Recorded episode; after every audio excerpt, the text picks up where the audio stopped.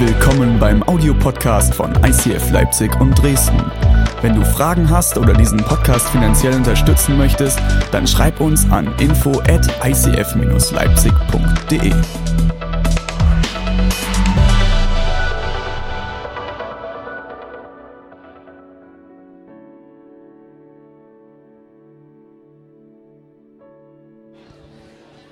So, ihr Lieben.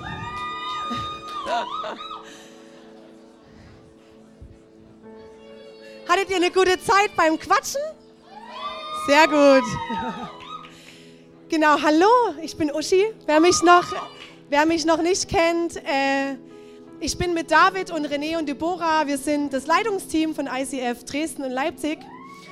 Und René und Deborah waren jetzt schon immer mal wieder hier. Ich bin ab und zu da. Und David ist euer Standortpastor, der Gute, mit seiner lieben Frau Jeschi. Genau, und ich darf heute predigen hier. Und ich freue mich schon mega. Geil. Ich habe hier vorne die absolute Bombenunterstützung. Das ist Wahnsinn, ich höre mich kaum selbst. Richtig gut. Alles gut. okay, ihr Lieben. Wir starten in die Weihnachtsserie rein. Und ich freue mich extrem drauf, weil das ist der Hammer. Die Serie ist grandios. Unsere liebe Diana aus Leipzig hat die Predigtserie geschrieben. Und die erste, die erste Predigt heute ist schon der Wahnsinn. Die ist echt der Wahnsinn. Ihr Lieben, ich habe ein Bild für euch mitgebracht. Der Weihnachtsmarkt. Der Dresdner Weihnachtsmarkt. Wer kennt ihn? Wer war dort schon? Ja, perfekt. Einige, einige. Ich weiß nicht, was jetzt für ein Gefühl bei dir aufkommt, wenn du dieses Bild siehst. Ob du eher denkst, oh, puh, Stress, ich bin noch gar nicht bei Weihnachten angekommen, ich bin noch gefühlt im Alltag. Oder ob du denkst, ja, Vorfreude auf Weihnachten, endlich geht's los, endlich Glühwein, endlich Geschenke und so weiter. Wenn, da, wenn ich das sehe, rieche ich regelrecht den Glühwein, den Zimtgeruch, überall Schokofrüchte, ganz viele Menschen. Du wirst angerempelt beim Durchlaufen. Alles ist voll mit Leuten. Ich weiß nicht, wie dir es geht, wenn du das siehst.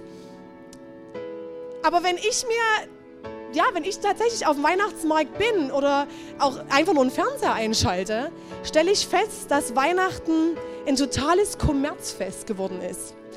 Und dass Weihnachten für viele einfach nur eine weitere Chance ist, mal wieder richtig schön saufen zu gehen. Oder sie sich überhaupt fragen, ja, warum denn eigentlich Weihnachten? Und die Frage finde ich relativ treffend. Warum brauchen wir Weihnachten? Warum? Warum brauchen wir das? Es ist einfach eine schöne Zeit, wo man sich mal wieder schön beschenkt, wo man mal wieder besonders lieb zueinander ist, mal wieder auf heile Familie spielt, obwohl es das ganze Jahr über gar nicht so ist. Und ich habe so das Gefühl, dass ganz viele Leute in Dresden, Ostdeutschland, überall immer mehr vergessen, warum wir Weihnachten eigentlich brauchen. Oder dass sie es verstecken unter einfach steifen Ritualen dass die Zeit mal dafür genutzt wird, dass man seine Weltansicht, seine, seine Gefühle, seine Probleme mal betäuben kann. Aber eigentlich ist die komplette Geschichte, die wir über Gott kennen, die in der Bibel steht, die habe ich ja auch mitgebracht. Diese ganze Geschichte läuft auf dieses Weihnachten äh, hinzu. Das läuft auf Weihnachten zu. Alles deutet auf diesen Jesus hin. Okay. Das, was du zu Weihnachten erlebst, das ist eigentlich komplett lebensverändernd. Komplett lebensverändernd. Und ich habe jetzt einen Satz für dich dabei. Das ist für mich eine der Grundlagen für die Predigt heute. Und ich möchte, dass du spätestens jetzt dein Handy zuckst oder deinen Schreibblock zuckst und dass du spätestens jetzt mitschreibst. Gott hat alle Hebel in Bewegung gesetzt, damit du diesen Jesus kennenlernst und gerettet wirst. Gott hat alle, alle, alle Hebel in Bewegung gesetzt, damit du diesen Jesus kennenlernst. Und genau das will ich mir mit euch heute anschauen. Und das wird sich zuspitzen zur Christmas Experience am 16. Und du musst wissen, bei uns im ICF, unsere Predigten sind nicht nur die halbe Stunde, die du sonntags mal nebenbei hier hörst, sondern unsere Predigten sind weitaus größer.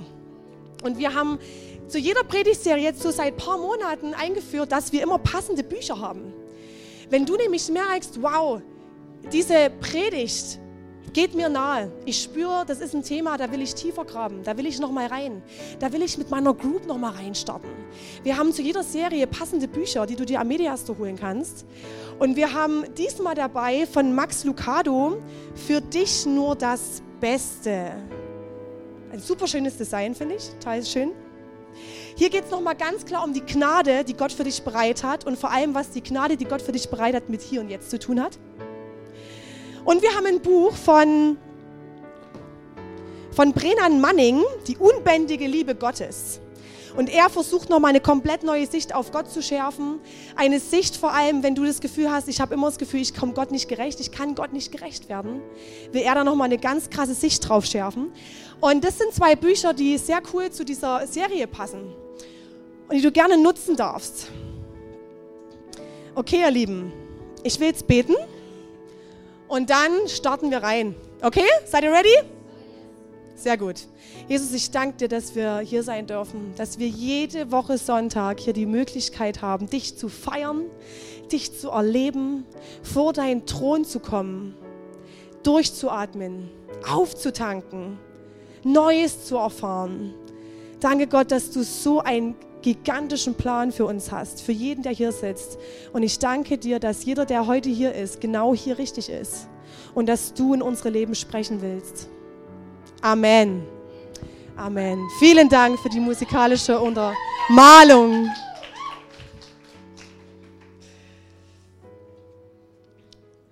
Ich habe mal meine Bibel mitgebracht. Das ist das gute Stück.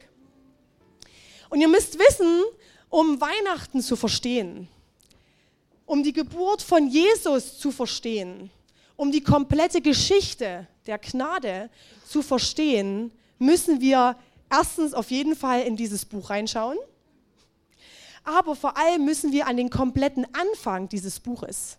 Evangelium, was die Bibel bedeutet, heißt auch gute Nachricht. Und die gute Nachricht spielt sich nicht nur im hinteren Teil der Bibel ab, sondern die gute Nachricht bezieht sich auf das ganze Buch.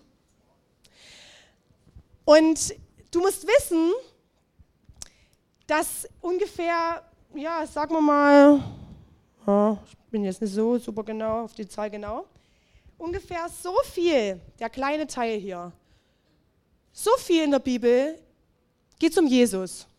Nur so viel. Das ist der zweite Teil der Bibel, was sich auch äh, Neues Testament nennt. Um die komplette Geschichte aber zu verstehen, müssen wir komplett an den Anfang der Bibel, an den, das erste Teil, den ersten Teil der Bibel, das Alte Testament. Es reicht nicht nur das Neue Testament, sondern wir müssen komplett an den Anfang, um diese Story überhaupt zu verstehen. Hinter allem, nicht nur hinter dem zweiten Teil, das Neue Testament, sorry, ich zeige die ganze Zeit hier einen Mittelfinger, tut mir leid. Ich gehe mal lieber auf den Zeigefinger, das ist nicht böse gemeint. Um die ganze Story zu verstehen, nicht nur der Teil, der zweite, sondern wir brauchen das ganze Buch dafür. Denn hinter diesem kompletten Buch steckt ein riesiger Masterplan. Ein riesiger Masterplan. Und von dem ersten Buchstabe an, nicht vom 20.000. hier hinten, sondern vom ersten, vorn, deutet alles, Leute, alles auf diesen Jesus hin. Das musst du dir mal reinziehen. Sorry für den Ausdruck. Das ist abgefahren. Ich habe mich diese Woche auf diese Predigt vorbereitet. Logisch, sollte ich machen, wenn ich herkomme mir ist bald das Gehirn geplatzt, als ich mir das überlegt habe, was ich euch heute hier erzählen will. Vom ersten Buchstabe an deutet alles auf diesen Jesus hin. Nicht erst beim zweiten Teil, sondern den kompletten, das komplette Buch. Wusstest du, dass du geschaffen wurdest, um eine Beziehung mit diesem Gott zu haben? Du wurdest geschaffen, ich wurde geschaffen, um eine Beziehung zu haben mit diesem Gott. Und das beginnt am Anfang bei Adam und Eva. Ich habe euch die beiden hier mal mitgebracht mit einem ein super schönes Bild. ist echt herrlich, das Bild. Mit vielen Tieren noch drauf. Ich weiß nicht, ob du die beiden kennst. Nachdem Gott ähm, Himmel, Erde, die Tiere, die Vielfalt geschaffen hat, schuf er auch Adam und Eva. Und er setzte die beiden in den Garten Eden. Dieser Garten, der sieht doch total schön aus, einfach nur. Und er sagte: Hey, fühlt euch, fühlt euch hier frei, esst alles, macht euch gemütlich, aber esst bitte nicht von der einen Frucht hinten rechts, der hinterste Baum. Der nee. Alle anderen gerne, aber esst nicht von dieser einen Frucht. Was machten die beiden? Sie aßen von dieser Frucht. Sie aßen davon, was eine absolute Fehlentscheidung war. Warum? Weil eine Schlange kam. Eine Schlange kam und, und sagte zu ihnen, hey Adam und Eva, lasst euch doch nicht von Gott irgendwas erzählen. Ist das ruhig, lasst ihr das nicht entgehen. Die Schlange verführte die beiden und sie aßen. Sie aßen die Frucht. Und plötzlich entsteht ein Bruch zwischen Gott und Adam und Eva. In dieser Beziehung zwischen den beiden entsteht durch diese Fehlentscheidung ein Bruch. Und immer da, wo Menschen sich gegen Gott stellen, wo wir betrügen, wo wir lügen, wo wir nicht die Liebe suchen, die Gott für uns bereit hat, kommt Tod in die Welt. Und durch das Scheitern von Adam und Eva entsteht dieser Bruch, der Konsequenzen hat. Du musst dir Gott vorstellen wie so ein Designer der hat sich das überlegt, der hat sich das ganz genau überlegt, als er Adam und Eva schuf, als er uns schuf, als er dich schuf, mich schuf. Und er merkte, es funktioniert nicht ganz so. Der Bruch ist entstanden, aber genau deshalb und genau dafür hatte er schon einen Masterplan bereit. Er kannte ja Adam und Eva, er hat sie geschaffen. Er kannte sie und er war direkt vorbereitet. Er war vorbereitet und er hat einen Masterplan um die Situation zu retten und wieder gut zu machen. Und ich will da mit euch nochmal genauer reinschauen. Ich habe drei Punkte für euch mitgebracht. Und zwar der erste Punkt ist, Gott verspricht. Nachdem Eva und Adam von der Frucht gegessen haben, sagte Gott zu der Schlange in 1. Mose 3, Vers 15, von nun an werden du und die Frau Feinde sein. Auch zwischen deinem und ihrem Nachwuchs soll Feindschaft herrschen. Er wird dir auf den Kopf treten und du wirst ihn in die Ferse beißen. Wir schauen uns das genauer an. Gott sagt es zu der Schlange. Und der Nachwuchs, der Nachwuchs von Eva wird der Schlange auf den Kopf treten. Und die Schlange ist ein Symbol für den Feind. Die Schlange ist ein Symbol für den Feind und hier liegt schon der erste Link auf Jesus. Denn es ist die Andeutung darauf, dass der Tag kommen wird, wo der Feind besiegt wird, wo der Feind getötet wird, wo der Feind, wo der Kopf von dem Feind zertreten wird. Und jetzt stellt sich mir die Frage, okay, warum braucht dann Gott so ewig lange für diesen ganzen Plan? Warum kann er nicht schon viel eher sein Versprechen äh, einlösen? Warum kann er diesen Jesus nicht einfach schon eher schicken? Der hätte den doch auch einfach in den Garten Eden setzen können und fertig. Warum? Aber vielleicht kennst du das. Du hast in deinem Leben Gott schon erlebt vielleicht und du hast Versprechen von ihm erhalten und du denkst, warum dauert es so lang? Warum brauchst du so lange Gott? Was musst du denn alles noch biegen und vorbereiten und machen und tun? Warum brauchst du so lange? Vielleicht hat Gott dir Heilung versprochen und du kämpfst immer noch. Gott verspricht Frieden und du kämpfst immer noch. Und ich kenne das selber extrem gut, dieses Gefühl von, okay, ich habe ein Versprechen bekommen, aber es passiert einfach nichts.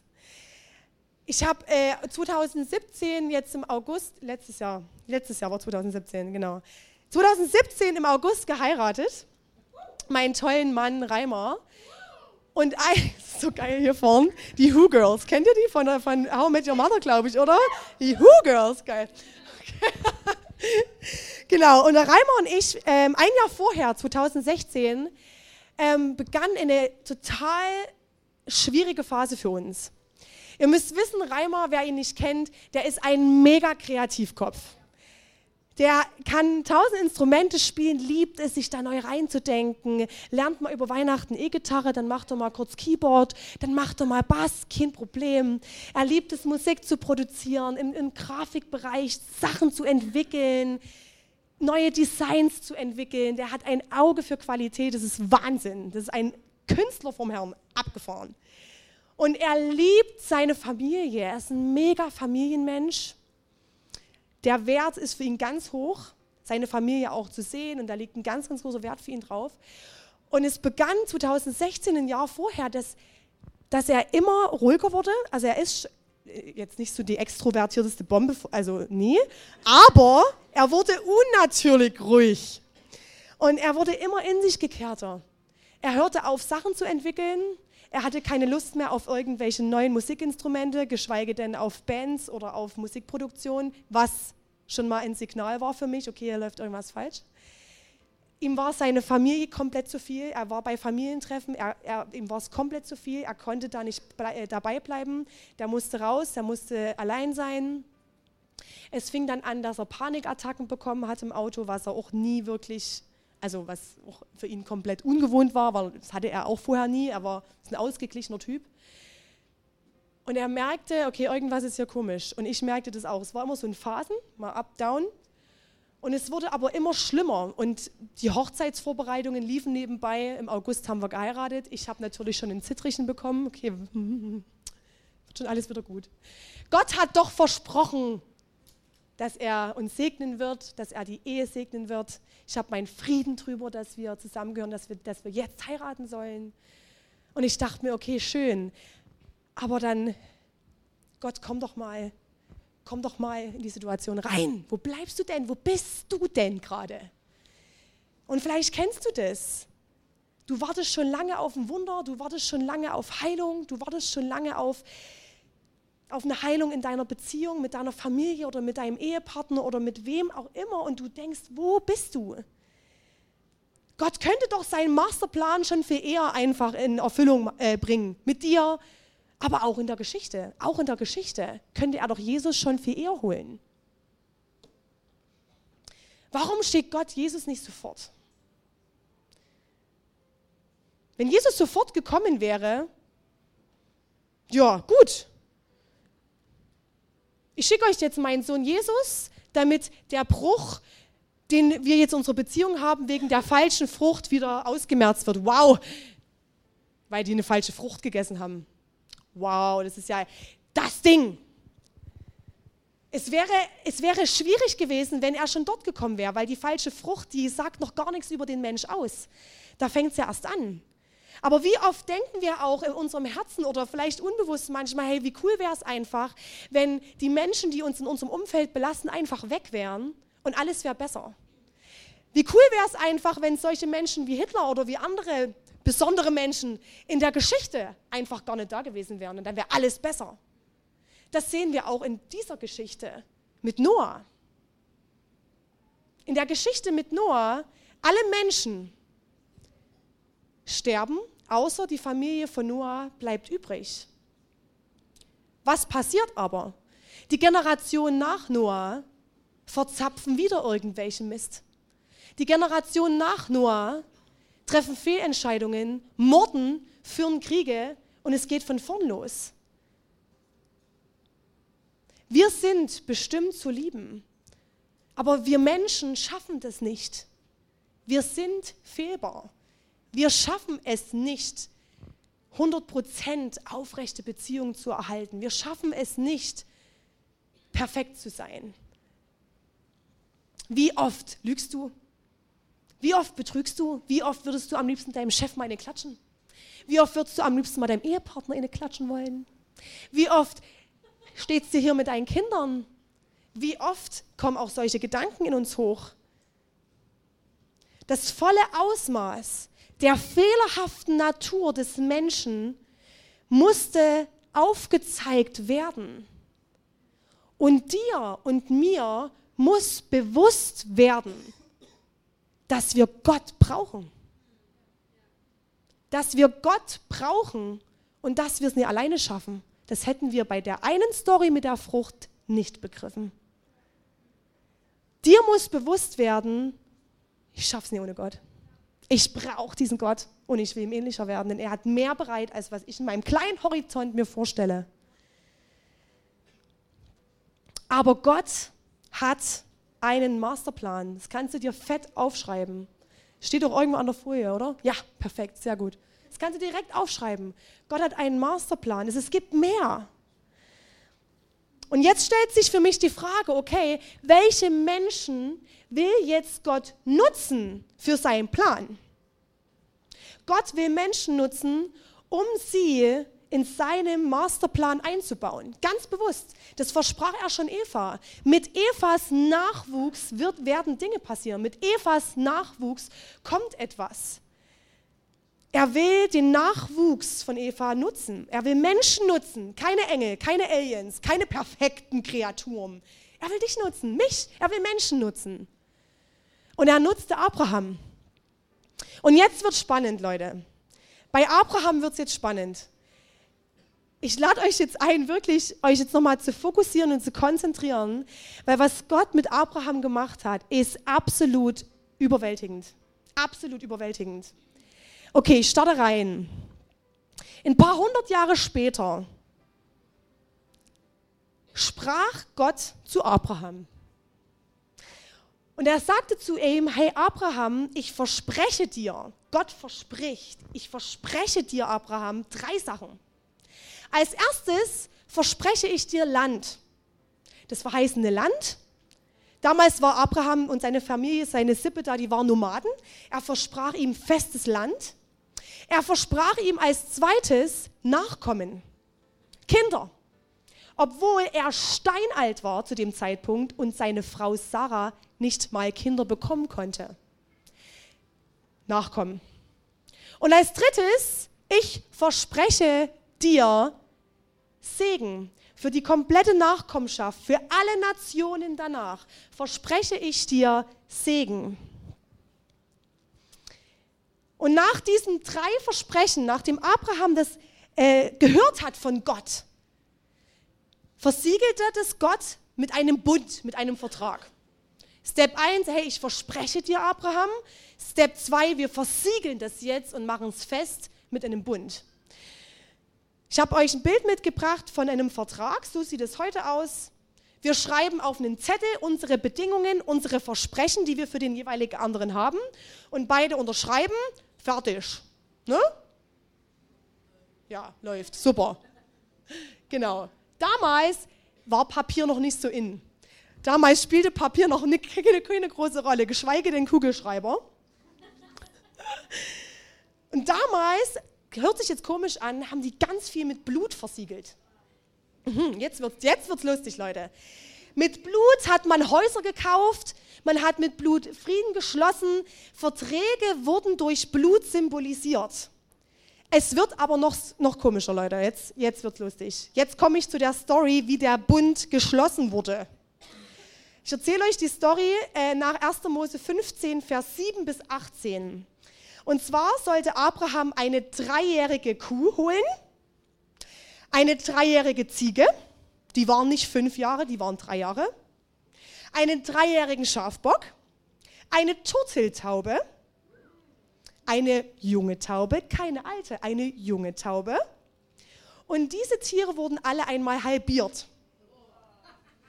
Heute wird's lustig, Leute. Wir gehen heute schön hier rein in die Bibel. Heute wird's spannend.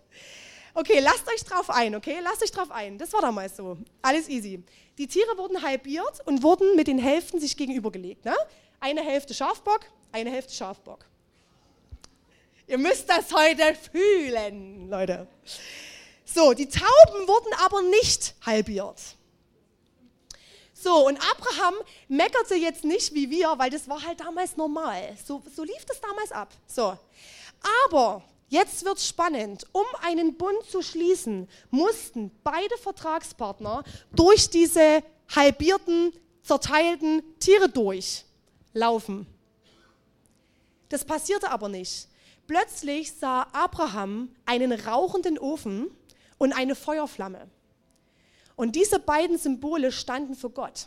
Und Abraham sah komplett von einer anderen Position aus, wie der rauchende Ofen und die Feuerflamme durch die zerteilten Tiere durchging. Abraham nicht. Und er merkte, okay, crazy, was, was läuft hier jetzt? Gott ging allein durch diese Tiere durch. Gott versiegelte den Bund mit sich selbst und nicht mit Abraham. Er versiegelte den Bund mit sich selbst, weil er wusste, wenn ich meinen Bund von einem Mensch abhängig mache, wird er es eh brechen, siehe Eva und Adam. Gott weiß, dass der Mensch nicht fähig ist, einen Vertrag zu halten, weil wir fehlbar sind. Ich bin fehlbar. Oh Gott, ich mache so viel schlimme Dinge. Ihr wahrscheinlich auch. Aber das war ihm bewusst. Gott war das bewusst. Und Gott schließt den Vertrag und sein Versprechen nicht mit dir, mit Abraham, sondern mit sich selbst. Wie oft machen wir Gott leere Versprechen und sagen, Gott, also wenn du das und das in meinem Leben veränderst, wenn du Heilung bringst, dann spende ich mehr. Oder wenn ich das, wenn du das und das machst, dann gehe ich öfters in die Celebration am Sonntag. Wie oft machen wir leere Versprechen? Aber Gott gibt keine leere Versprechen. Könnt ihr euch direkt wieder notieren. Gott gibt keine leeren Versprechen. Auch nicht zu Eva, auch nicht zu Abraham. Deshalb macht er den Vertrag mit sich selbst.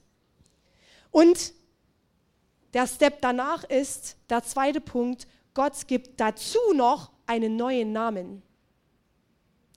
Er gibt Versprechen, er schließt einen Bund mit dem Wissen, dass Abraham fehlbar ist, dass du fehlbar bist, aber er schließt ihn trotzdem und er gibt einen neuen Namen.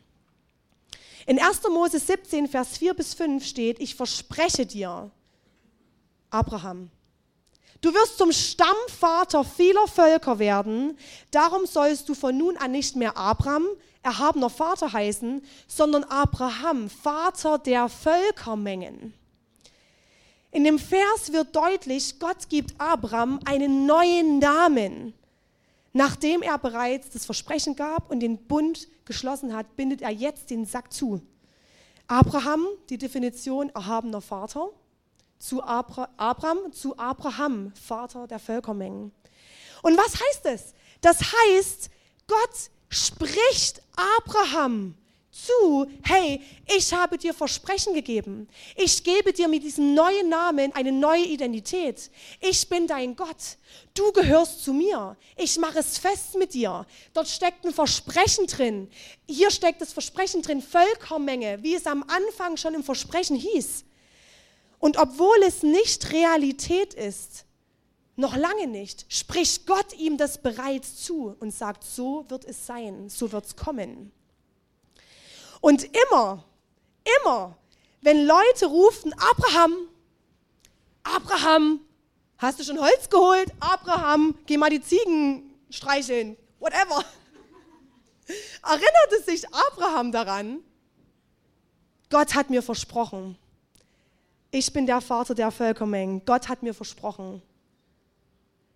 Wie ist es für dich, wenn ich dir sage, dass wenn ich deinen Namen rufe, Chrissy, Annabelle, Silvi, heißt es, Gott versorgt dich. Gott liebt dich. Immer wenn du deinen Namen hörst, wirst du daran erinnert.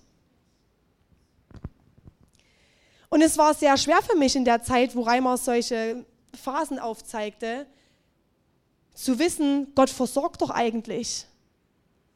Gott hat doch eigentlich Heilung bereit. Es fiel mir schwer, diese Versprechen und diese Zusagen wirklich anzunehmen. Und jetzt äh, stelle ich mir die Frage, wir gehen weiter im Text, heute ist es komplex, ihr merkt, es ist ein Riesenteil, aber ich habe so Bock, weil jetzt komme ich erst ins absolute Finale. Ihr müsst jetzt noch mehr die Ohren spitzen und noch mehr eure Energielevel auskramen. Jetzt wird's heiß, sage ich euch. Alles klar. Jetzt stellt sich nämlich die Frage, wie wendet das denn das Abraham an? Schön, dass er das jetzt alles weiß, aber wie lebt er denn jetzt? Es ist ja nett, so eine Situation mal mit Gott zu haben, ein toller Moment im Worship und ich merke, ja, Gott versorgt, es ist alles super und ich gehe motiviert in meine Woche. Und dann? Wie oft stehen wir dann Montag da? Cool, Gott, und wo bleibst du? Und es geht wieder runter. Und das ist die Frage jetzt. Okay, es ist schön, wenn Abraham so viele tolle Sachen mit Gott erlebt und eine neue Identität bekommen hat. Aber wie geht es jetzt weiter? Und jetzt wird's krass. Jetzt wird's krass. Okay, Leute, ich erzähle euch jetzt eine Story. Und ich habe bald geheult, als ich mir die selbst erzählt habe in meiner Küche in der Vorbereitung. Ich rede immer mit mir selbst. Das ist super. Das sortiert meinen Kopf. Ich erzähle euch jetzt die Geschichte aus dem 1. Mose 22. Und dazu muss ich kurz die Ziegelsteine ähm, verrutschen.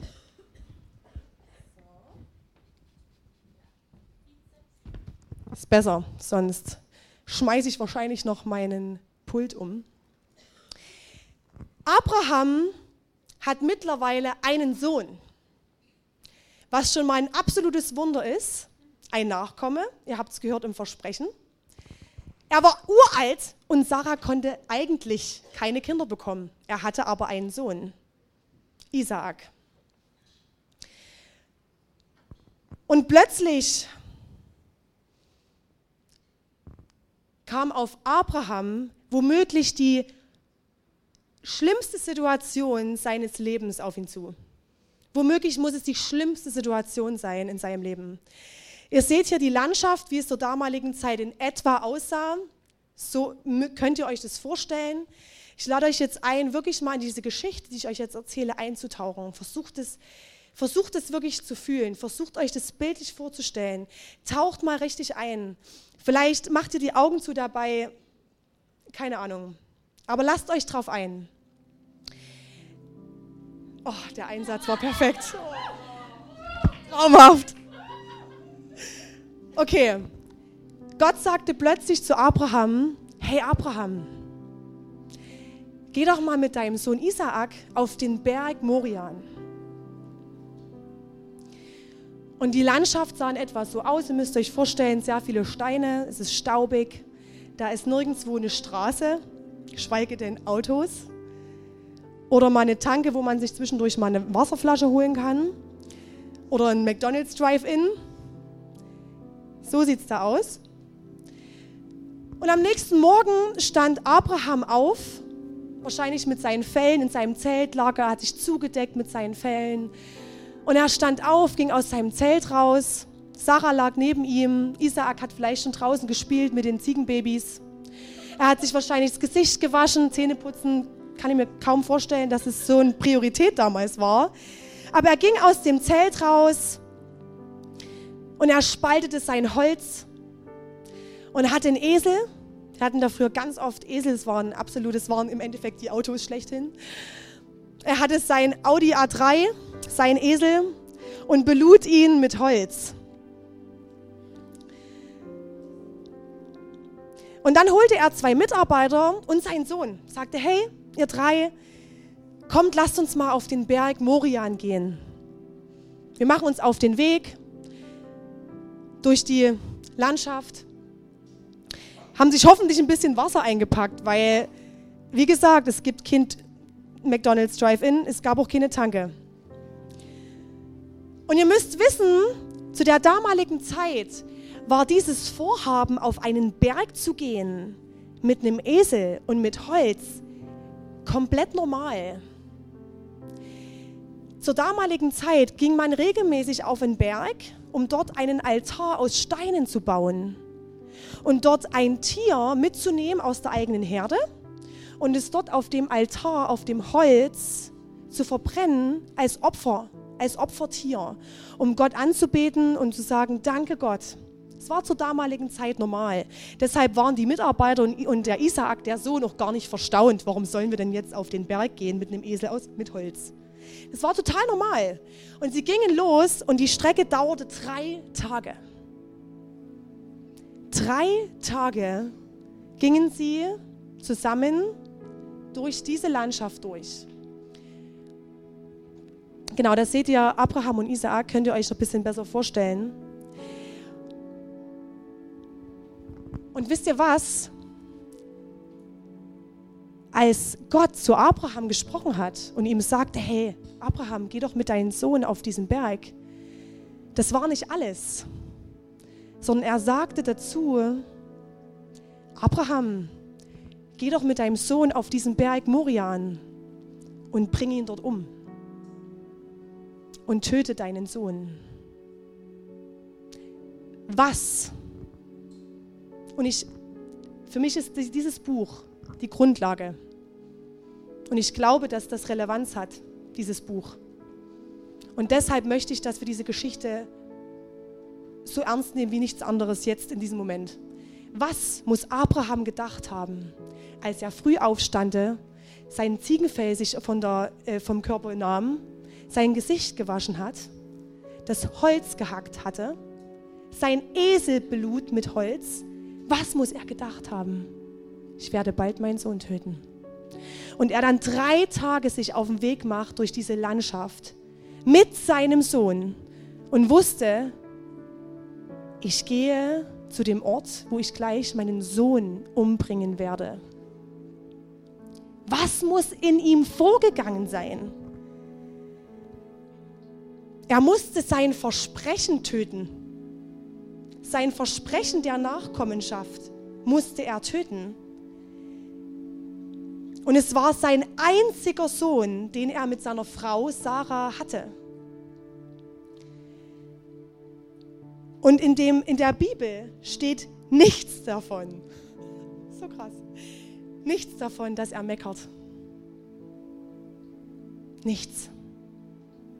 Er nahm seinen Sohn, diesen Esel mit dem Holz und die zwei Mitarbeiter und machte das und ging los. Drei Tage lang durch die Landschaft.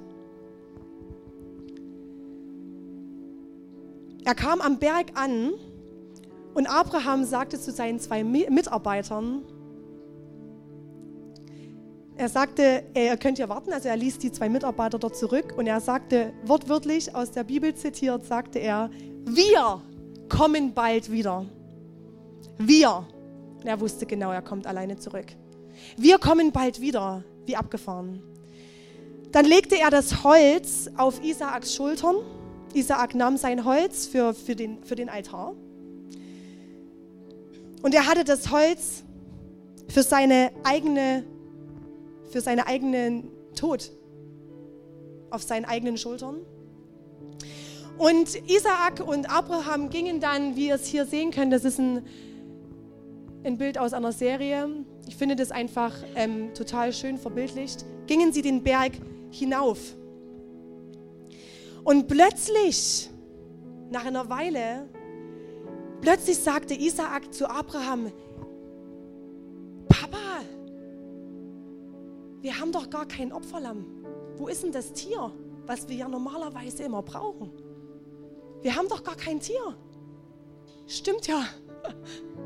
Wir haben gar kein Tier dabei.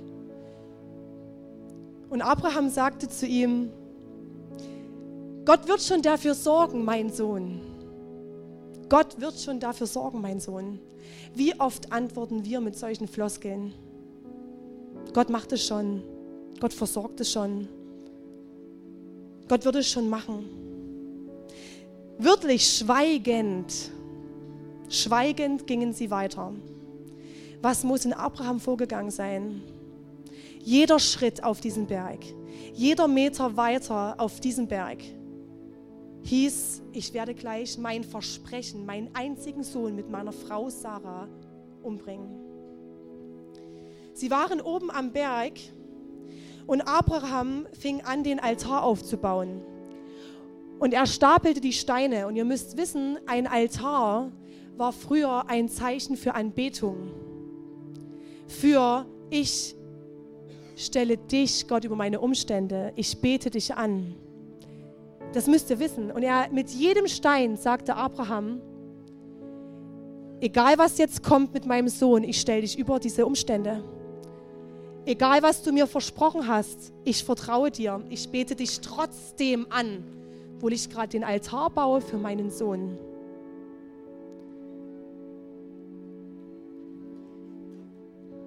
Du bist der Sieger, du bist größer als mein Wille, als meine Gefühle. Ich bete dich an. In welchen Umständen bist du? Vielleicht wartest du auf ein Wunder, vielleicht hast du ein Versprechen. Betest du dann noch an? Ich, mir fiel schwer damals, Gott noch anzubeten, als der Reimer fast einen Burnout hatte. Sagst du dann, ich stelle dich über meine Umstände, Gott. Ich bete dich an. Egal was du mit Reimer machst, du bist größer. Du wirst uns versorgen, Gott. Du hast den Gesamtblick. Du hast den Masterplan. Ich bete dich an. Ich stelle dich über meine Umstände.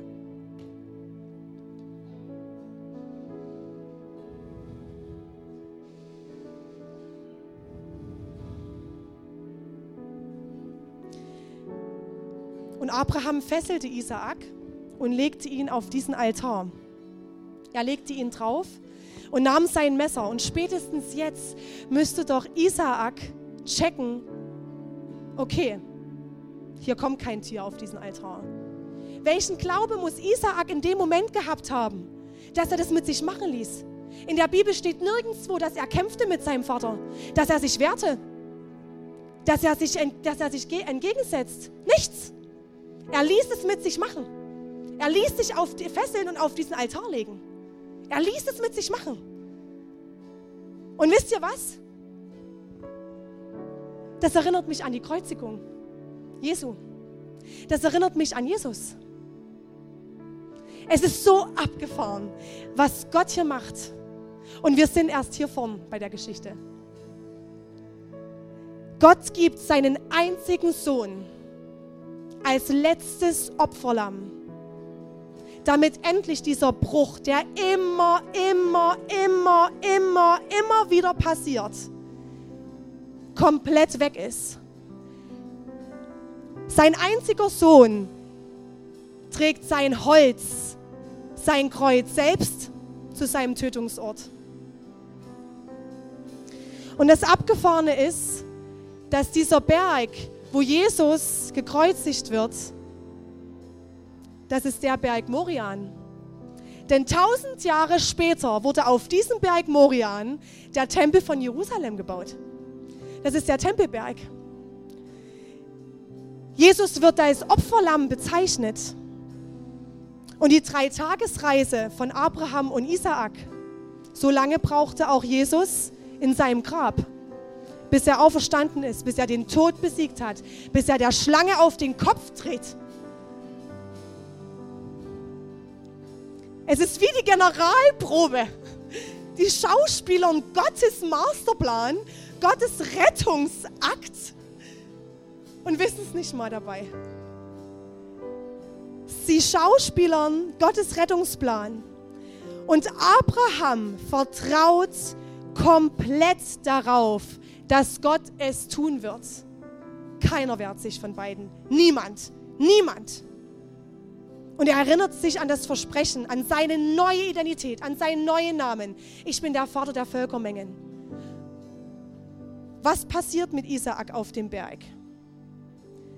Gott schreitet ein. Gott schreitet ein.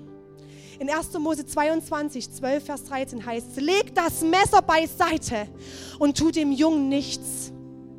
Denn jetzt weiß ich, dass du Gott gehorsam bist. Du hättest deinen einzigen Sohn nicht verstohnt, sondern ihn für mich geopfert. Und plötzlich entdeckte Abraham einen Schafbock, der sich mit den Hörnern im Dickicht verfangen hatte. Ist das so krass? Das ist so krass. Und er tötete das Tier und opferte es anstelle seines Sohnes auf dem Altar. Wie abgefahren. Gott kommt spätestens rechtzeitig. Gott kommt immer im richtigen Moment, immer. Gott kommt immer im richtigen Moment. Im Neuen Testament, in den Paulusbriefen, wird diese Situation nochmal verstärkt. In Hebräer 11, Vers 17 bis 20. Abraham glaubte so unerschütterlich an Gott, dass er sogar bereit war, seinen einzigen Sohn Isaak zu opfern, als Gott ihn auf die Probe stellte. Und das, obwohl ihm Gott ein Versprechen gegeben hat und gesagt hatte, die Nachkommen deines Sohnes Isaak werden das auserwählte Volk sein. Abraham traute es Gott zu, dass er Isaak sogar von den Toten auferwecken könnte. Und bildlich gesprochen hat Gott Isaak das Leben ja auch noch einmal geschenkt. Ebenso vertraute Isaak Gott. Glaube, dieser Glaube von den beiden überwältigt mich komplett. Das macht mir, also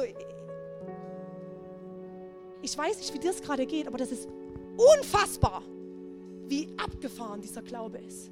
Wie groß dieser Glaube ist. Wahnsinn, Wahnsinn. Gott kommt genau im richtigen Moment. Und ein Monat vor unserer Hochzeit, ich habe absolut den Zittrichen bekommen, weil ich gedacht habe, wenn der Reimer jetzt in den Burnout fällt, und ich die Hochzeit aus. Ich, ich, kann, ich kann ihm absagen, alles bezahlt. Wer die frisch Verheirateten hier oder die schon länger verheiratet sind, die kennen das. Du kannst nicht einfach eine Hochzeit absagen. Das ist schon eine Hausnummer.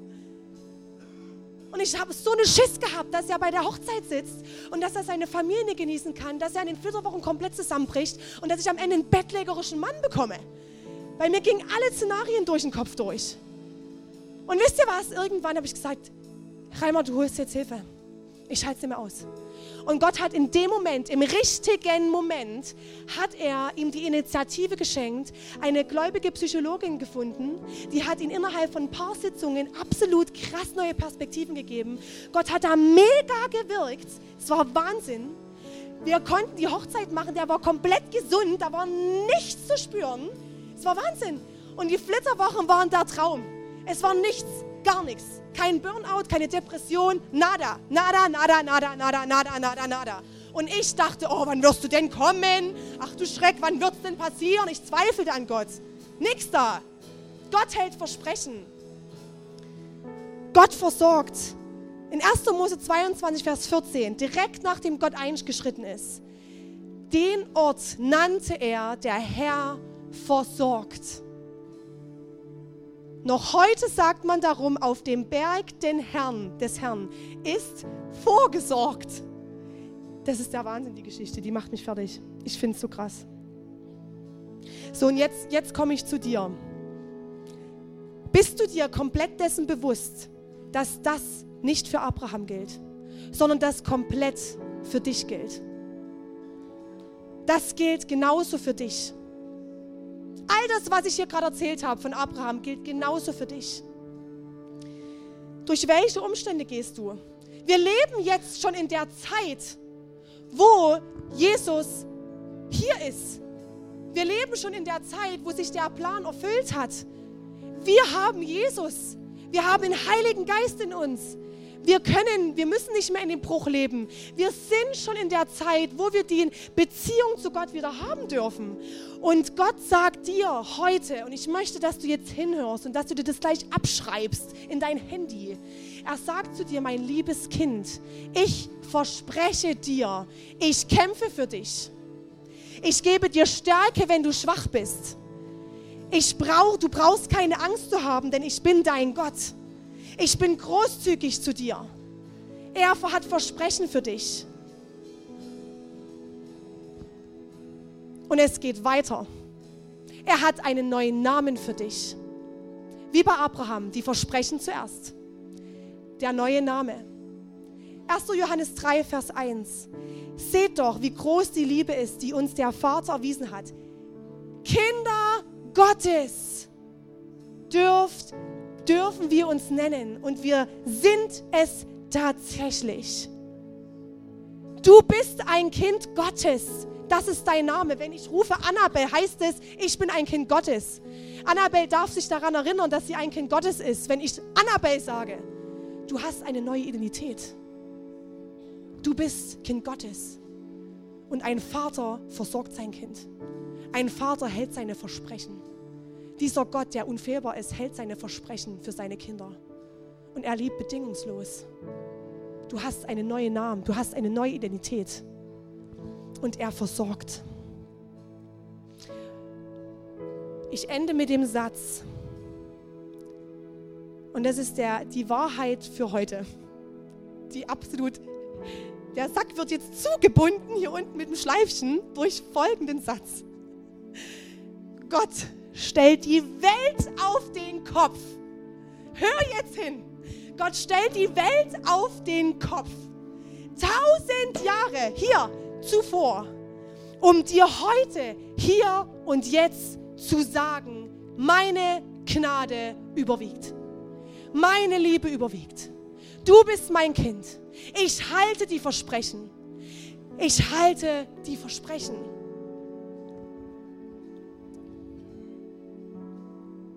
Alles mündet in diesen Jesus. Lasst uns gemeinsam aufstehen.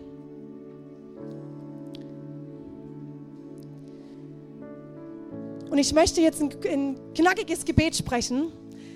Und während diesem Gebets kannst du dir schon mal überlegen, ob du jemals zu diesem abgefahrenen Gott, der die Welt auf den Kopf gestellt hat, schon mal ein Ja gesagt hast. Denn diese Möglichkeit will ich dir heute nicht nehmen.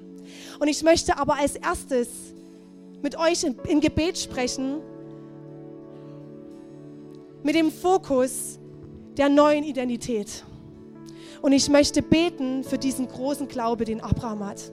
Gott, ich danke dir so für diesen Masterplan. Du bist ein so unglaublicher Gott.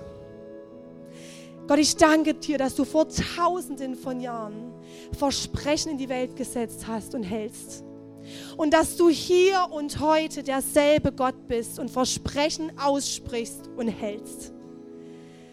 Gott, wir erleben diesen Abraham, wir erleben diese Menschen, die du gebraucht hast für deinen Masterplan. Und ich bete, Jesus, für diesen unerschütterlichen Glauben, den Abraham hatte. Er ist mir so ein Vorbild. Gott, ich wünsche mir diesen Glauben. Und ich bete für alle Herzen in diesem Raum, die sich das jetzt auch wünschen, diesen Moment, bete ich, Heiliger Geist, dass du diese, diese Gabe dieses unerschütterlichen, festen und starken Glaubens neu ausschüttest und segnest mit diesem Glaubensgeschenk, Gott. Und ich bete für jeden hier im Raum, der heute hier ist und der seit diesen neuen Namen haben möchte, bete ich, Gott, setz diese Wurzel ich bete für alle Herzen in dem Raum, die heute diesen neuen Namen wollen. Und ich bete Gott, dass du jetzt kommst mit deiner Zusage und dass du all die Herzen, die das heute hier wollen, spüren lässt, ja, ich bin ein Kind Gottes. Und das ist meine neu, mein neuer Name und meine neue Identität. Danke Gott, dass du deinen Masterplan noch weiterziehen willst und dass wir aber schon diesen Jesus haben dürfen. Amen.